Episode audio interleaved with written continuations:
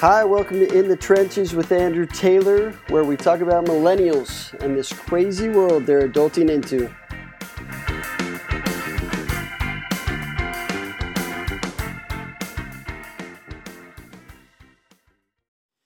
Hey guys, welcome to another episode of In the Trenches, where we talk about millennials and all the struggles they're going through. In this episode, I interview Colleen Honan.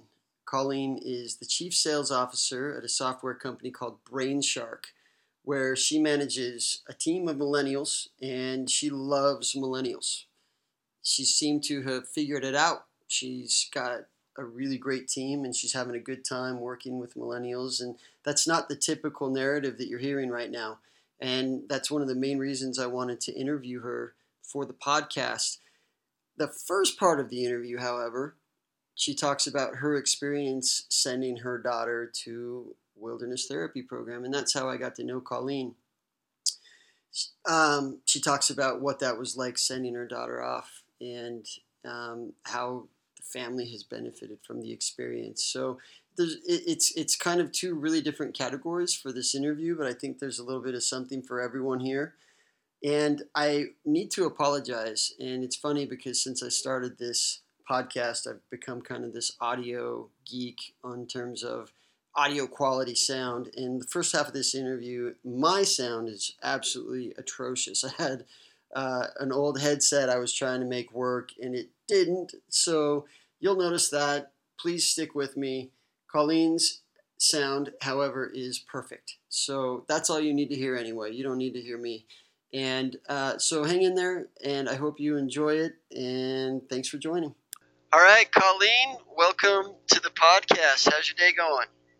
Oh, it's going great. Thank you for having me, Andrew yeah, really excited about this conversation. We've had some fun conversations in the last few weeks around millennials, and I think uh, I think you've got a lot of great insight, and uh, I'm excited to I'm excited to interview you. Um, I, my first question is, and um, what what was your first thought when someone suggested that you, as a family, seek out a wilderness therapy program?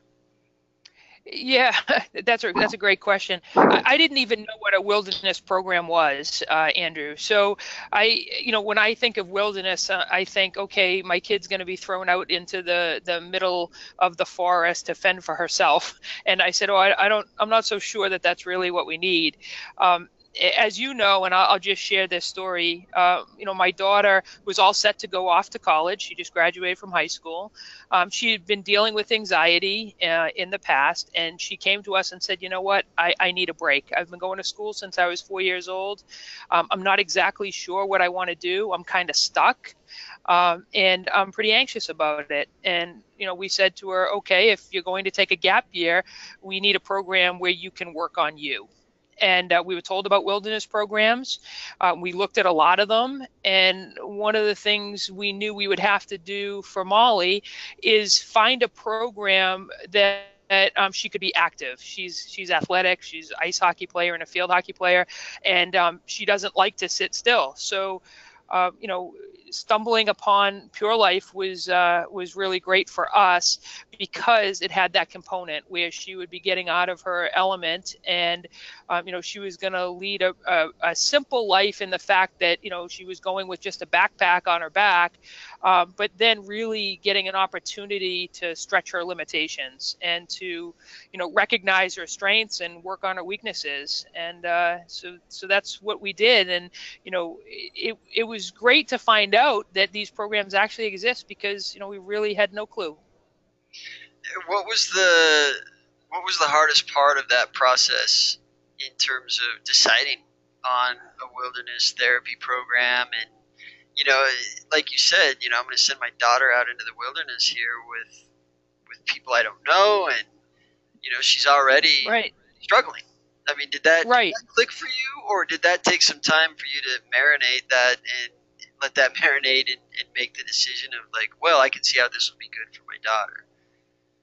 You know, I, it was it's tough. So Molly's an only child, so um, you know, just letting your child go um, at all uh, is difficult in and of itself, especially if they're going off to college. But you know, so one of the things was she wasn't going off to college like all of her friends, and she's got a great friend group, and so that was something that um, you know we we came to terms with and and um, and accepted and um, and knowing that you know maybe college wasn't for her, we weren't really sure um, and then you know going off into a program like this you know in first of all to a foreign country uh, that we didn't know anything about um, and then not really knowing how she was going to be able to handle you know being away from home. We are a really close family um, her dad and myself and, and her. And you know we weren't really sure. We were pretty nervous about it. Um, but then we did a lot of research um, and and you know listen to things like other podcasts right? And uh, of people that have been through these experiences. And we said you know what?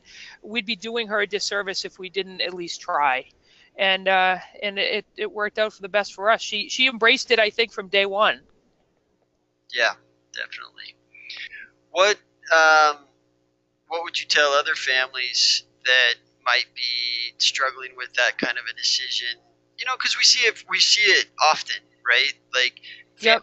families that need help for whatever reason, and this is true across the board. All, all of the programs that are offering this kind of service, and you know that initial call of like, or or you know they'll often hire an educational consultant, which you guys did, and, and that that's why I asked that first thing about you know you want to send my young adult into the wilderness and you know uh, right what would you say to other families that might be stuck or in that situation right now that are thinking about a program like ours?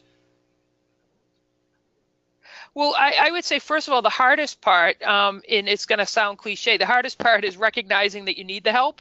Um, and if you know that you need the help, I, I, think almost the rest of it becomes a little bit easier. Um, but I would say do your research. I mean, we knew for Molly, you know, there was there was a program that is a great program that is organic farming. And we said to ourselves, that's a great program, but that isn't it, that isn't the right program for Molly. Molly needs something where um, she's going to, you know, she's pretty fearless, and she needs something where she's going to be able to test the limits. And you know, something something like the program that she's in, you know, where she's whitewater rafting or she's rappelling waterfalls or you know she's surfing. She's she's completely going above and beyond um, anything she she ever thought she could do. So I would say number one, do the research and and make sure it's something that you that you think is a stretch stretch but doable for your for your child. I, I wouldn't want to, you know, I, I wouldn't want someone putting somebody into a program that they thought was just completely out of bounds or something that might not help whatever their their initial concerns or, or issues are. Um, this just happened to be perfect for Molly. Um, and so I say I, would say you know hiring the educational consultant was great because then we found out there was such a such thing as wilderness programs. Second, doing your own research, um, and three, asking you know do do your research online too. Um, there there are great podcasts out there that that are from the perspective of people that have been through these programs that that you can listen to. There are um, reviews written um, that you that you can take a look at and ask for references of, of any of the programs that you're going to and really check into them so that you feel more comfortable. Um, you know we were lucky in the in the respect that Molly wanted to do something. And um, and so it wasn't like we were forcing Molly into something that she wasn't comfortable with. Um, but you know I think for other people it's a little bit more difficult it's it's it's harder to get um, you know, a, a teenager to act on that themselves without a push. Yeah, that that buy-in can be challenging. How did you find your educational consultant? Oh, she was great. Um, so yeah, we worked. Um, with this woman Marilyn, and she was great. She she met with Molly. She went through um, all of Molly's history. She met with the family. Um, she presented a few programs to us. Um, she made she was really accessible, so we were able to get in touch with her at any time. Um, and and she she helped us now through a transition program for Molly, um, which which by the way Molly asked for herself. So after Wilderness, a, a lot of people go to these uh, transition programs, and Um, we didn't even think about that. Like I said, we've got one kid and we, we didn't even know about this stuff. And Molly came to us and said, I think I need one more step before college. And so um, our educational consultant was just great, uh, helping us out and, and finding those programs that really fit Molly's personality. And, um, and we just recently settled on one and pretty excited about it. And who referred you to that consultant or how'd you go about tracking? Yep. We, yeah, we got we got referred to that consultant um, through Molly's therapist, um, and that's how we we ended up finding finding Marilyn. And she had also worked with a lot of students at the the high school that Molly attended. So we actually heard about her in two different two different ways. Great. So sending your daughter off to a foreign country to the wilderness, what was the, what has been the hardest part of this whole process? Yeah, I mean, the hardest part is is missing her. So, I, you know, when when she get she got to the program and it was you know in august um, her phone was immediately taken from her. So I, I, remember getting a text from her when she was in line in customs saying wow no wait at customs. And that was the very last text i ever got from her. And i, I remember that vividly because i'm like oh no. And then i got a picture of her with the with the pure life team um, and then i got another uh, picture of her when she got to base camp. And i never slept better andrew than that night and I, I, think that's because you know as a, as a mom i was dealing and, and, and my husband as well we're dealing with molly and her anxiety. And we're not experts in this and and we didn't really know what to do. What is the right thing to do? What's the right thing to say and so we took on that burden our, ourselves. Now we we have a village around us that helps um, but you know when you're the parents you take the brunt of it. And i almost felt guilty uh, you know that i that i ended up sleeping so well. But i was like you know what? Now i i get a little bit of a rest from this and and somebody that is really an expert in this and the program that's an expert in this can help her. And um, it, it, has been it's been a great 12 weeks in in that regard. Um, and you know like i said not talking to her has has been uh, really difficult but we get letters every week and we get to write to her at any time. And you know getting her letters and watching the way she was week one and week two and you know you know this andrew molly was very much like i'm, I'm great. Everything's fine. And um, you know one of one of the worst things I heard at, at, the beginning was the other kids in the program said, "Why is Molly here? She's great." And I was saying, "Oh no!" And then after three weeks, four weeks, she started really digging into um, herself and her anxiety, and it was really refreshing for us because then we we started getting very different letters from her and and we saw her really digging into what she was dealing with what causes her anxiety what she's afraid of um, how she was starting to handle that. And then I, I would say you know starting in week nine we saw a complete uh, transformation with her, and um, happy that she'll be graduating next week. It's um, it's been eh, quite an amazing process, and you know we look at it and we say, you know, she had a whole you know 19 years of anxiety built up and in 12 weeks she was really able to with the help of of this program just really dig in and figure out um, how she can live a much more productive and healthy life so you you've also done quite a bit of work along the way, right? And what what yes. kinds of things? What's been your process on your end with you know talking to the therapist and the family work? What's that been like? Yeah, um, it's been eye opening. I would I would say I uh, I've learned a lot in this process. Um, one of the things with um, with Molly is I never wanted her to feel pain or to fail or to fall.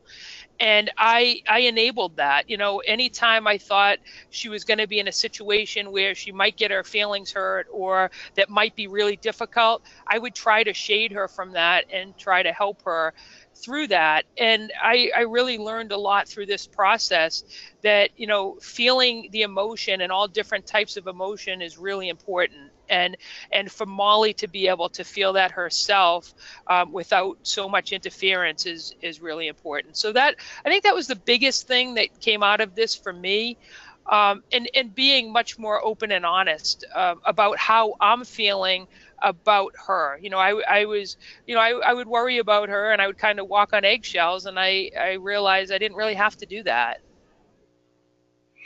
Your your parenting experience is not atypical of the millennial, you know, parenting of millennials. Where, where where did that come from for you? What you just described. Um, in in regard to you know why I did that. yeah, like why why did you yeah. why did you want to you know I, I don't want to use words you didn't use, but you, you kind of said rescue and, and sort of protect yeah. daughter. Um, you know, where does that come from? Because like we weren't raised that way, right? You and I were not no. that way. And, and I say this is atypical, like this is the story, right? Uh, that I hear yeah. day, day out, not just with our clients and their families, but the the all the millennial research I'm reading, and you know, but just on a personal level, where do you think that came from for you?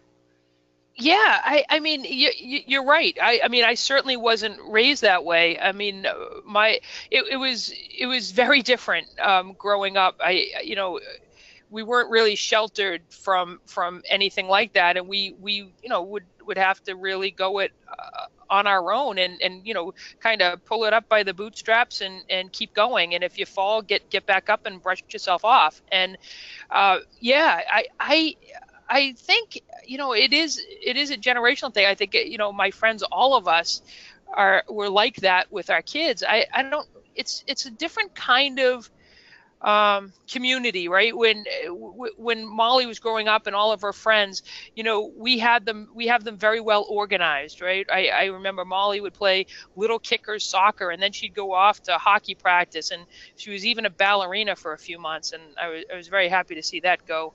By the by, um, I didn't have to sit through recitals, and I, I I just you know we just organized everything for them, and we just wanted to make sure that they got all of these experiences and you know, we were we we had them you know we had her calendared to death. And then eventually she would pick out what she was good at and what she really wanted to do and we would help her through that. And mm-hmm. you know but it is society around you too. Like i, I remember she's she's playing on a hockey team and they they made it to the championship. She was about eight years old. They made it to the championship and they didn't win it but they all got trophies too and and it, it's that generation of everyone gets a trophy.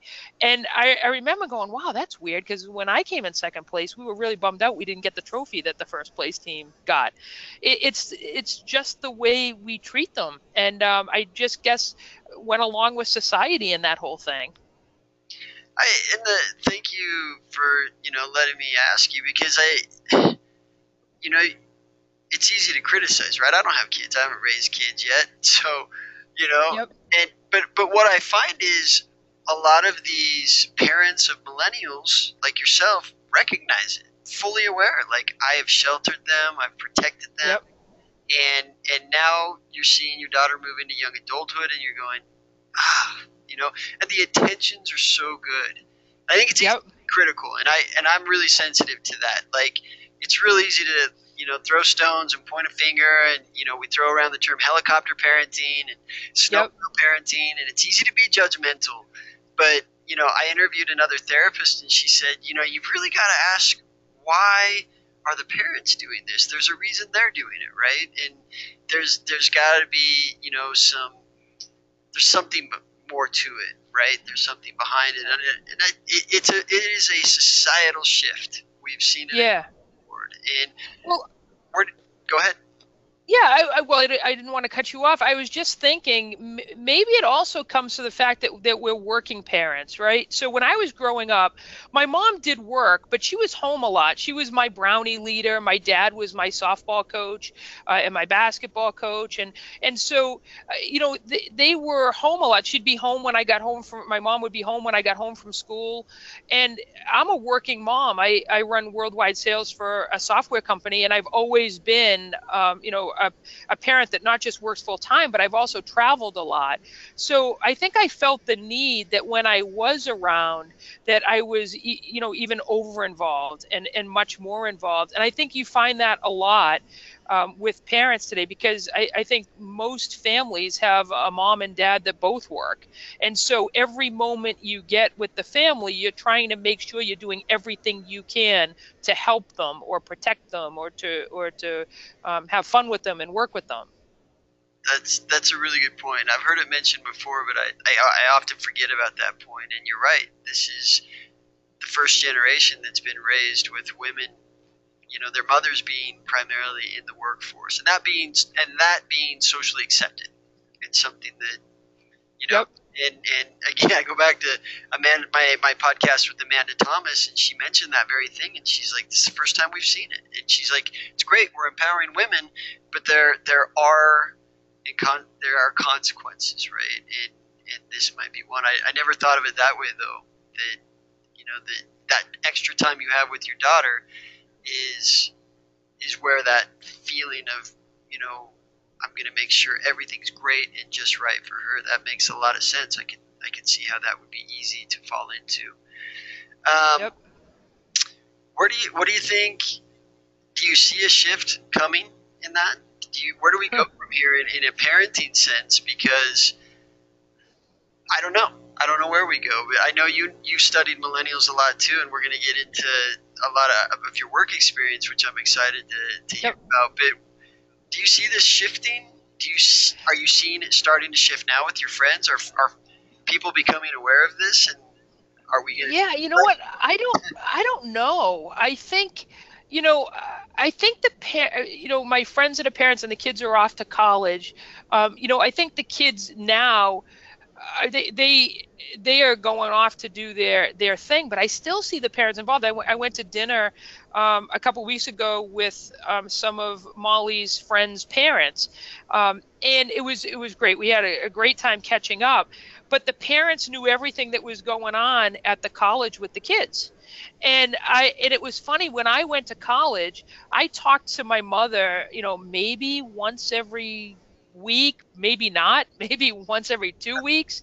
Um, I also didn't come home until you know Thanksgiving, and so I I look at this and because because everybody's got their heads down in their phone, it's very easy to text real quick, uh, very easy to make a, a, quick call or to FaceTime and and Snapchat. I mean, I, I think I Snapchat with everybody now.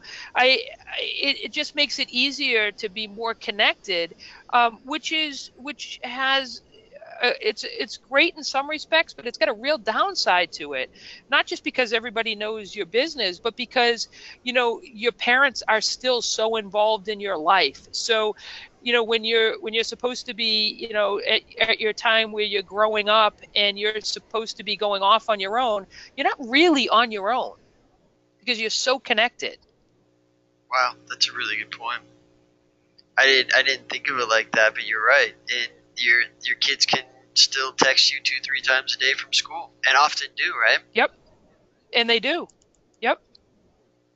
And that changed yeah. the game. Technology. There you go. That we keep getting back. I know. That's right. So, it does. Yeah. Um. So you manage a sales team, and you work with a lot of millennials. And I do. What's your what's your been your working experience with millennials? I love them. So I, I know it's a, it's a funny answer, um, Andrew, because a lot of times you talk to people in the workforce and they say, "Oh, this millennial generation, I can't stand it. They make me crazy. They're so entitled." And I would say, I want a hundred of them on my sales team. Find me millennials anywhere you can find them. Um, I I love them because um, first of all, they are up to date on all the current technology. So, you know, working in, a, in the software um, arena like I do, that's really important. And so um, the millennials, it, it, to, to hook on to a new technology or something you're implementing in an organization, they're the first ones to get it. And, and it's really great. They they're super curious they want to know why you're doing something and they're not questioning you because they're questioning you they're questioning the why so that they understand what they're asked to do and and why that's important so they ask a lot of questions um, they're super ambitious, um, which we which we can get to. There's uh, there's a, a, great upside to that. Um, there's also a downside. Um, I love them because they have a thirst to learn. They really, really want to get great at what it is that they're doing. Um, and they have real opinions. They they are not afraid. You know, I, you, you remember when when you're first in the workforce and you know you use your ears in proportion to your mouth. You're, you're always you know um, i'm going to listen to my boss my boss is my boss and what they say goes. Um, the millennials aren't like that. They do listen to you and they're, they're respectful but they have their own opinions and if they don't agree with you they let you know. And um, I, I really love that. I, I actually have a guy that works for me, really smart guy. He runs one of my teams, and I uh, I sat I sat down with him and I said, you know, I'd really like you to structure your organization this way next year. I think it would be better if if we structure it, you know, like this. And he said he he says to me, um, I don't really think that's a good idea. And I looked at him and I just kind of laughed a little bit. I said, "Why isn't it a good idea?" And, and he said, "Well, because this is a young. What's that? This is a millennial.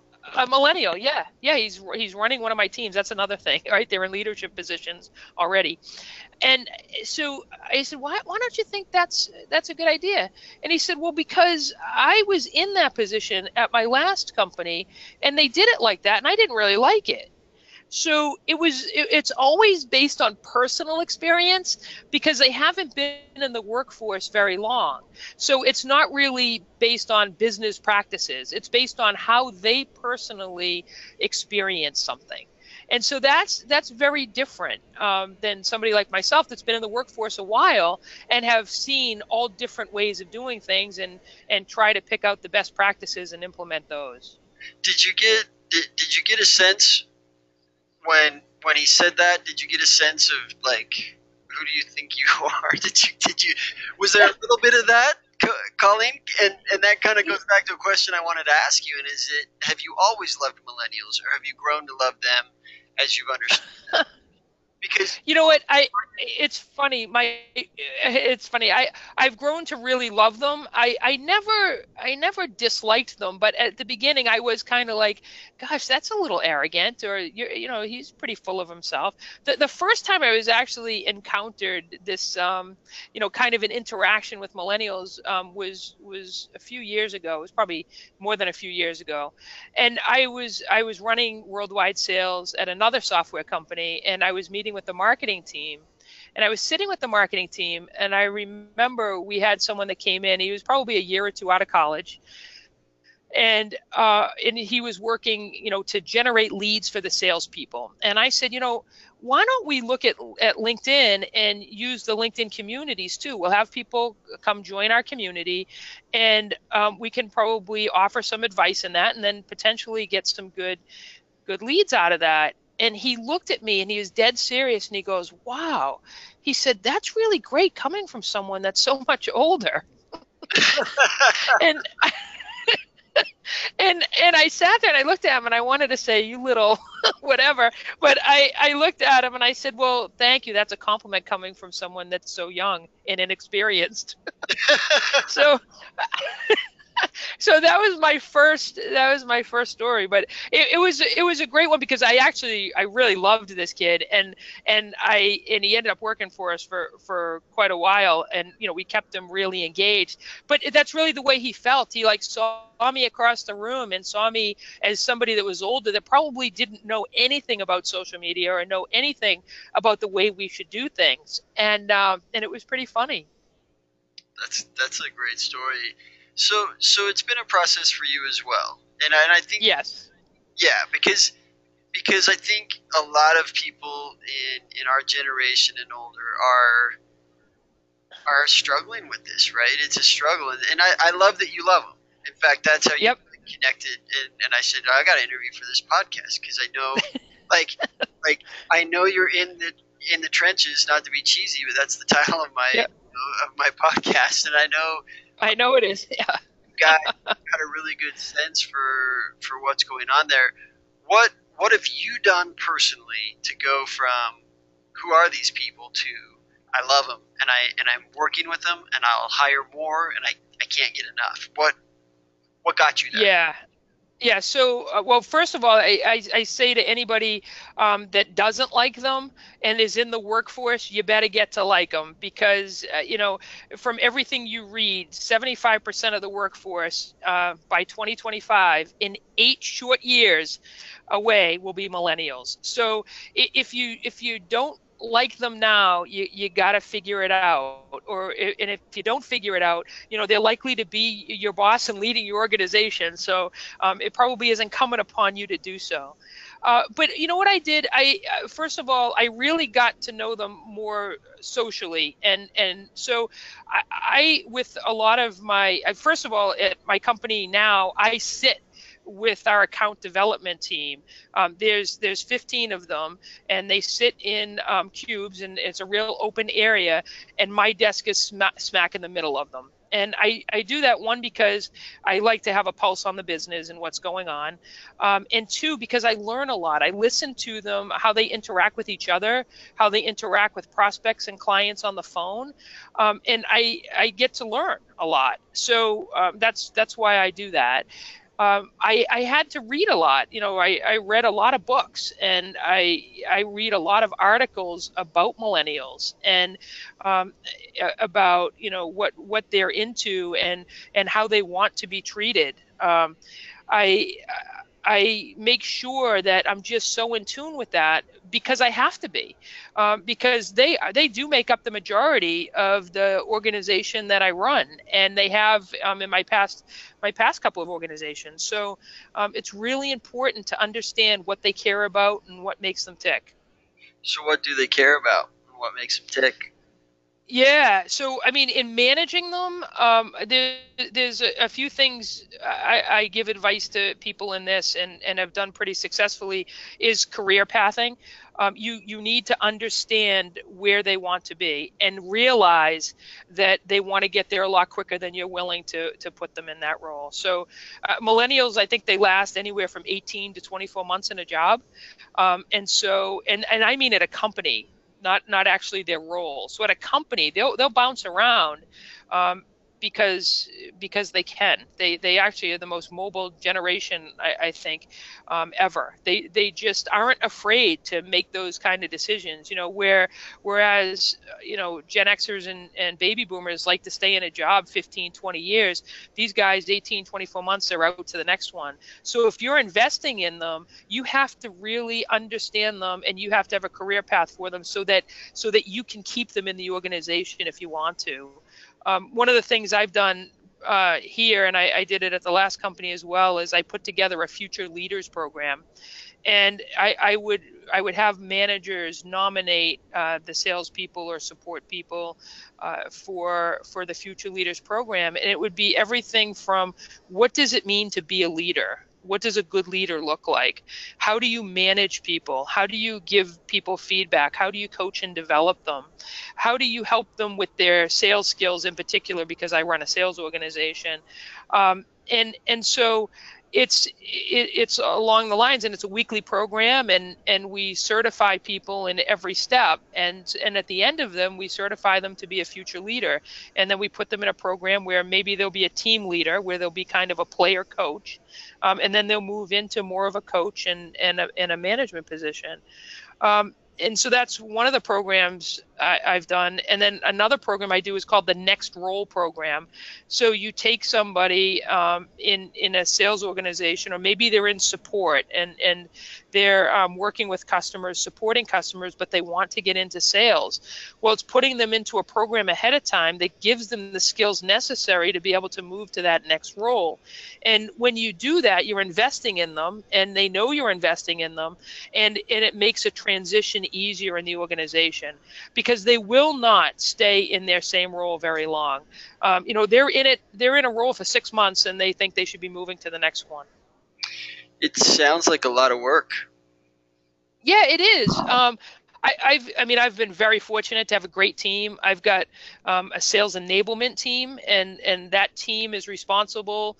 You know, I I put together on paper what it is that I'd like to see in these programs, and they're really great about about building them and and putting them together. It, it doesn't hurt either that I work for a company called Brainshark that actually builds a platform for sales enablement. So that's that's been helpful um, as well but you know it's you know the other thing I, I would say you know to to manage them and to help them out um, gamification or you know making it really fun for them um, is important. They like to be recognized. Um, we do a lot of contests um, we do a lot of spiffs um, the company I work for, Brainshark, um, every third Thursday, as a matter of fact, it was last night, um, we have a different theme. And at four o'clock in the afternoon, um, yesterday was a casino theme. And at four o'clock in the afternoon, um, they bring in drinks and food, and everybody socializes from four to six. And it's a great way to get to know everybody else in the company. It makes it really fun. Everybody loves Third Thursday. Um, it's you know it's it's a way to celebrate your successes and, and also to kind of unwind and, and just chill out for for the afternoon with your colleagues. So I, I think that's you know really important. And i also you know companies now um, have unlimited time off. So you know paid time off instead of saying you know you're starting at a company and you get two weeks vacation or three weeks vacation um, companies are saying take vacation when you need it. Just clear it with your manager. And what you find is that people really don't abuse that. Um, you know, sometimes you have to force people to take more vacation.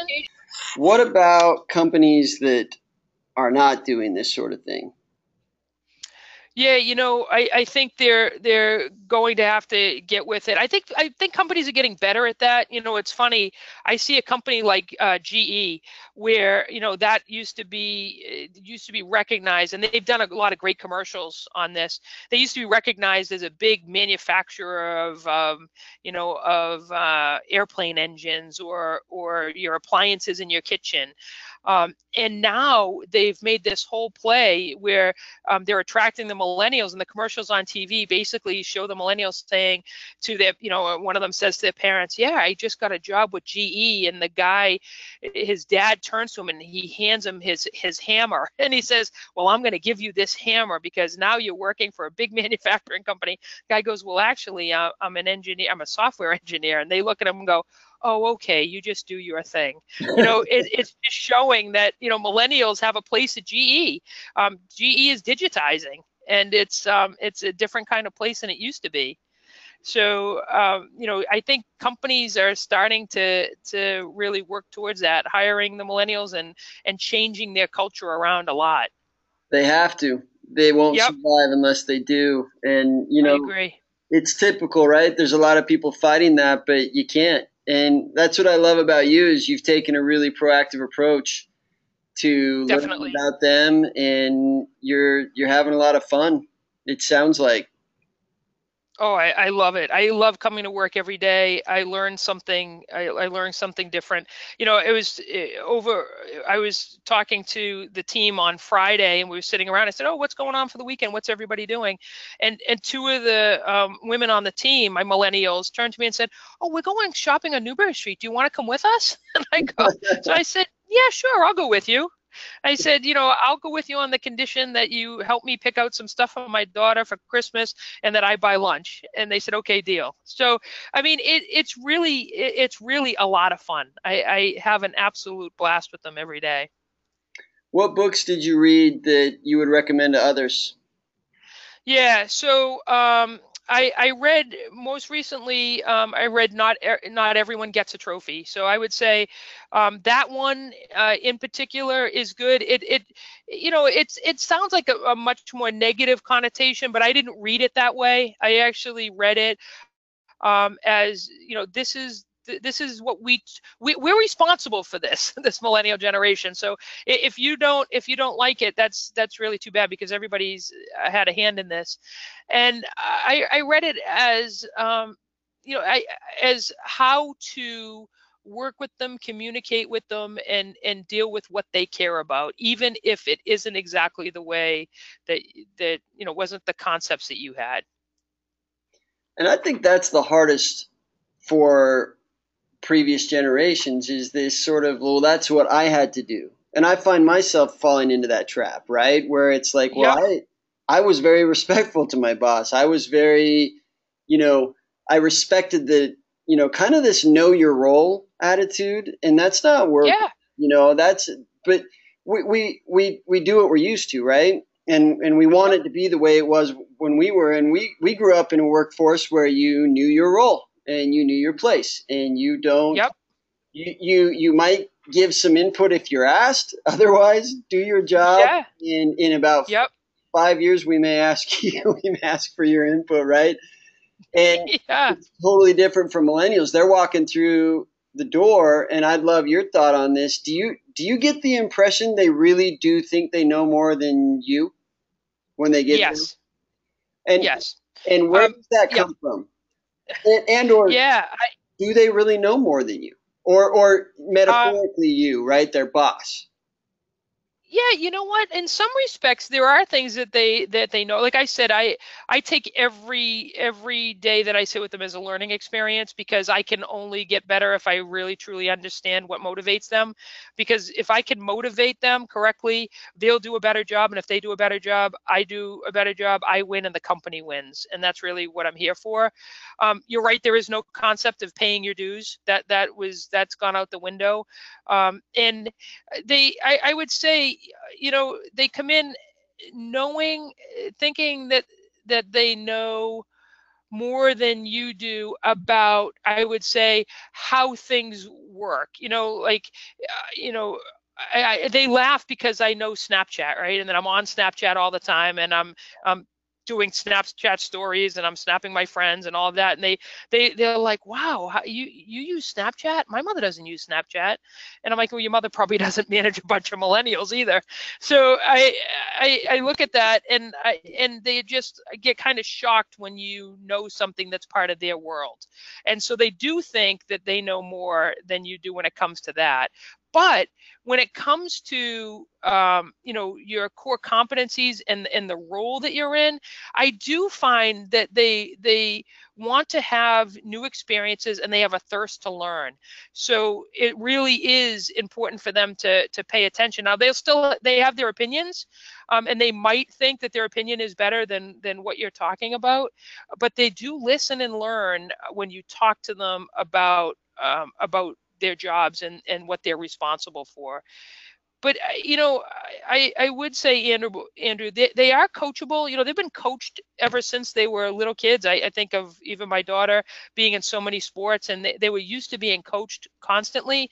But even though they're coachable they, they require coaching uh, because that you know the one thing I, I think and this is broad brushing it and it's not with everybody but with millennials you can't just send them off on their own and say okay go do this because they're used to working in teams and they're used to collaborating um, and they're used to being coached and kind of told the direction to go in. And so i find a lot of times when you give them something to do they often come back um, more often than not and ask ask how to do something more or to to get more help or more direction in how something should be done. Yeah, I um, you know the word the word I I think about just kind of going back to your just your earlier comment on that was you know when you're talking about Snapchat and you being really savvy to those technologies yeah and them coming in you know knowing quite a bit around certain technologies is relevance. I think of the word relevance and oh yeah uh, yep my interview with Derek Bowles, he said, you know, we, you know, just talking about his therapeutic programs, but I don't think it's just therapeutic programs. I think it's managing millennials. You've got to be savvy. You got to Yep. be savvy to what they're doing, and they do bring some relevant information. It's the first generation we've seen coming into the workforce where they know the tools better than the older generation. Right? They're just as good, if not better. yep And, and that's totally opposite of what it was 100 years ago, where you apprenticed and you learned from someone who knew. And that, that game has totally shifted. And so I think it looks like entitlement, and it feels like entitlement or arrogance. And sometimes it is, but not always. And no and I think I think you're right. You've got to be relevant. and yep. they, they they respect that. If you understand them, you understand their language. In fact, I'm I'm submitting a presentation at a conference on this very thing. I'm hoping that that it gets picked up on speaking the millennial language, and and what oh, that. I love it. Like. Yeah. Um, so I I mean I really, I think you're I think you are the exception in that you've taken a really proactive approach to this. And what's cool is you're having fun doing it. You know, it's it's oh, yeah. because your job. If you didn't, I I have a feeling it would be a nightmare. Oh, it would be so boring. It would, uh, yeah, it it would be. You know, yeah, it would not be. It wouldn't be half as fun as it is now. Um, it really wouldn't. And I, I was just going to go back to something you said about um, them knowing all of the tools. They actually require it. I think this is the first generation that when they are interviewing, uh, and and they come in, they require tools that they're used to to be part of the package. So it's not just a compensation package that they're looking for, and and they're looking for a great work-life balance, but they also require the tools to do their job. It's it's um it's pretty remarkable like what what would be what would be an example of those tools? Sure. So um, when when we're getting ready to hire somebody for a role, and let's say their job is prospecting, so it's going out to find new customers, they require different software packages. For instance, they want LinkedIn they want to make sure that they have access to LinkedIn and not just the LinkedIn, you know, free version that you get, um, but but the premium version, so that they're able to reach out to contacts and they're able to use that information. Um, they all have access to our our CRM system called Salesforce.com. They want to make sure that that's what we're using. Um, there is um, there is software that we use um, that manages your your day-to-day activities. Um, they ask for to, to make sure that they have something that helps them, that helps them with their time management. I mean, it's pretty funny. They want to set themselves up for success, but they want the company um, to, to take a big role in that. And i mean when i was going into a company you know and i was i was in sales i was basically handed the yellow pages and said here go to it. Or, or maybe i brought the yellow pages myself. I don't remember. Yeah. Um, so so what um, what tools are you using? What other tools, I guess, are you using for these millennials? I mean, you've given us a lot already, but what I guess what advice would you give to people out there that maybe aren't getting it yet? Yeah, I would say, you know, um, I, I would say do a lot of coaching and developing uh, for for the people on your team and pay attention because if they're asking you if they can move to the next thing and you're not showing them a path to get there um, and you're not acting quick enough they're going to the next job down the street. They're not sticking around. And and you end up losing good people that you invest in. And it costs a lot of money to hire and train people uh, in an organization. So you've got to be really aware of of what they what they care about um, I can't say that enough. It's uh, it's really important. They they get bored pretty easily and they get pretty impatient, and um, you've got to really really figure out um, how you motivate them and keep them um, I would say it's it's they they want feedback and they want to be invested in, um, and so you have to give them feedback. You have to tell them, you know, here's what you did really well. Here's what I think you need to work on, and if you work on this, this is what you, what the likely outcome is going to be. So I think it's it's very important to to pave that way for them and show them that. Um, I, I, think that would be my advice to anybody that is working with millennials. Um, and and you if you're not working with them now, you're going to be. what what advice would you give to millennials that might be listening to this that are stepping into the workforce or are struggling in the workforce? Yeah, I would say be realistic, um, be open, um, uh, and and really do an introspective on yourself and what you're good at and what you might need some help and support on, and don't be afraid to ask for that help um, not everybody is good at everything, and you have to figure out what that is. And don't be afraid to talk about what motivates you. I, have got some salespeople on my team that are, are motivated by by the money they make and and the commission that they make. I have others that um, you know are really motivated by work-life balance and being able. You know, our company is great. Brainshark um, in the summertime has um, has summer Fridays, and every Friday um, you get out at noontime. And it's it's great the millennials get a and, and everybody it's not even just for the millennials it's for everyone but um, it's recognizing that people really want to get a, a, start on their weekends and we allow them to do that a little bit earlier than most companies. So it's a great perk for people that are coming here to work but it's also um, really great time to be able to unwind and enjoy the, the good weather. Um, so that's that's a smart thing to do the work life balance is is pretty important I uh, I had a guy that worked for me and another millennial on one of my, my teams that said, you know, I really need to work from home two days a week. And and I said to him, well, you live 20 minutes away. Why do you have to work from home? He said, Well, I have a dog. My dog's home alone all the time. I need to go spend some time with my dog.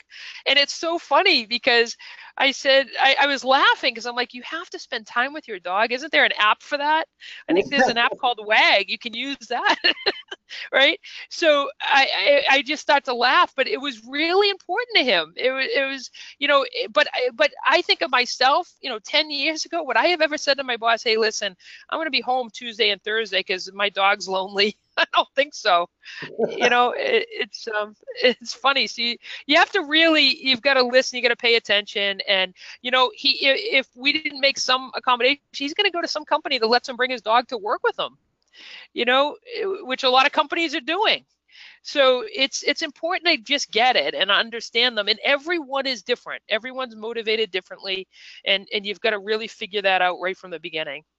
How do you know though when when how do you know when they've crossed the line? And and how does that conversation sound from you? For example, you know whether it's the dog or whatever. How do you know when you get to a point of ridiculousness? Because at some point it got, it gets ridiculous, right? And you've got to say, "Oh, it does."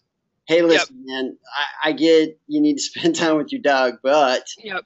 What, yep. how do you measure that oh, yeah. and, and track that and, and how do you have that conversation?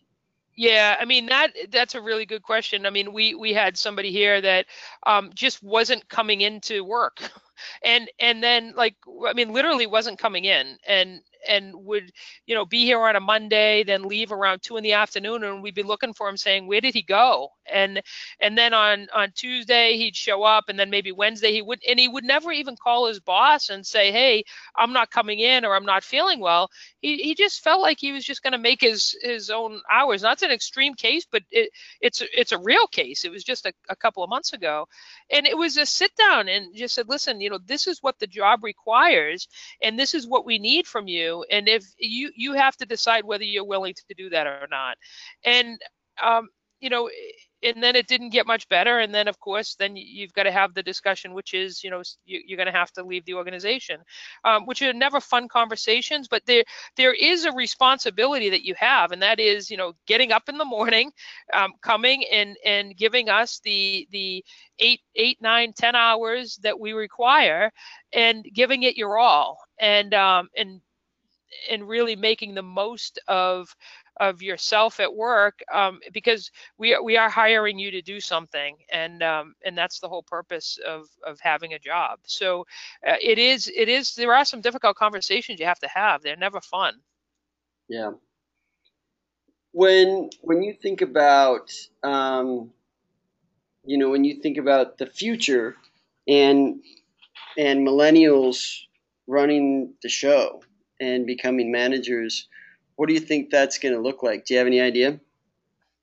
Well, I hope it looks like Google. You know, I, uh, I, I I look at it and say, you know, those are millennials that started a lot of these companies and they've done quite well. Um, you know what i think it's it's going to be a lot more laid back as it as it is already it's very different now uh, in the in the business world than it was you know even 10 years ago um, and certainly 20 years ago um, so I, I, think there will be much more of a work-life balance that I think other countries have right, and the United States doesn't. Um, you know, and then there's there's other companies that go to an extreme too.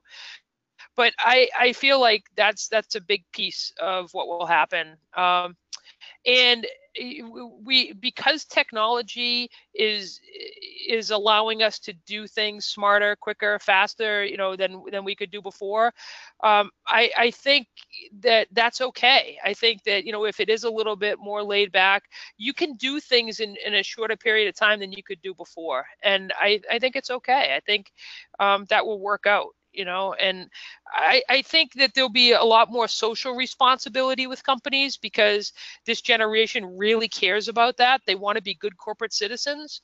Um, you know we do a lot of volunteer work here because it, eh, because we need to. It's it's a real we give we give days off of volunteering. Um, you know people share their volunteer stories. Um, we do a lot of you know slideshows and get people excited about that kind of stuff um, because it is important. So I think there's that component, you know, um, that that's really that's really great, and and they're really great at building communities too. Uh, so I think you know I think it will change, but I'm not I'm not worried about it. I'm pretty optimistic about it. Um, and, and you kind of answered my last question, and that was how do you like we know that meaningfulness, you know, millennials are, are really wanting meaning out of their job. And, you know, yep. I think you're doing, you you guys do software sales. And, yep. you know, you just kind of answered that with all of the volunteer work and things like that. But any anything in specific you do to try to make software sales meaningful, and or do you is that a challenge with the with the millennials you're working with? I, you know what? I think because we take um, you know, we take our social responsibility so serious here. That's super important to them.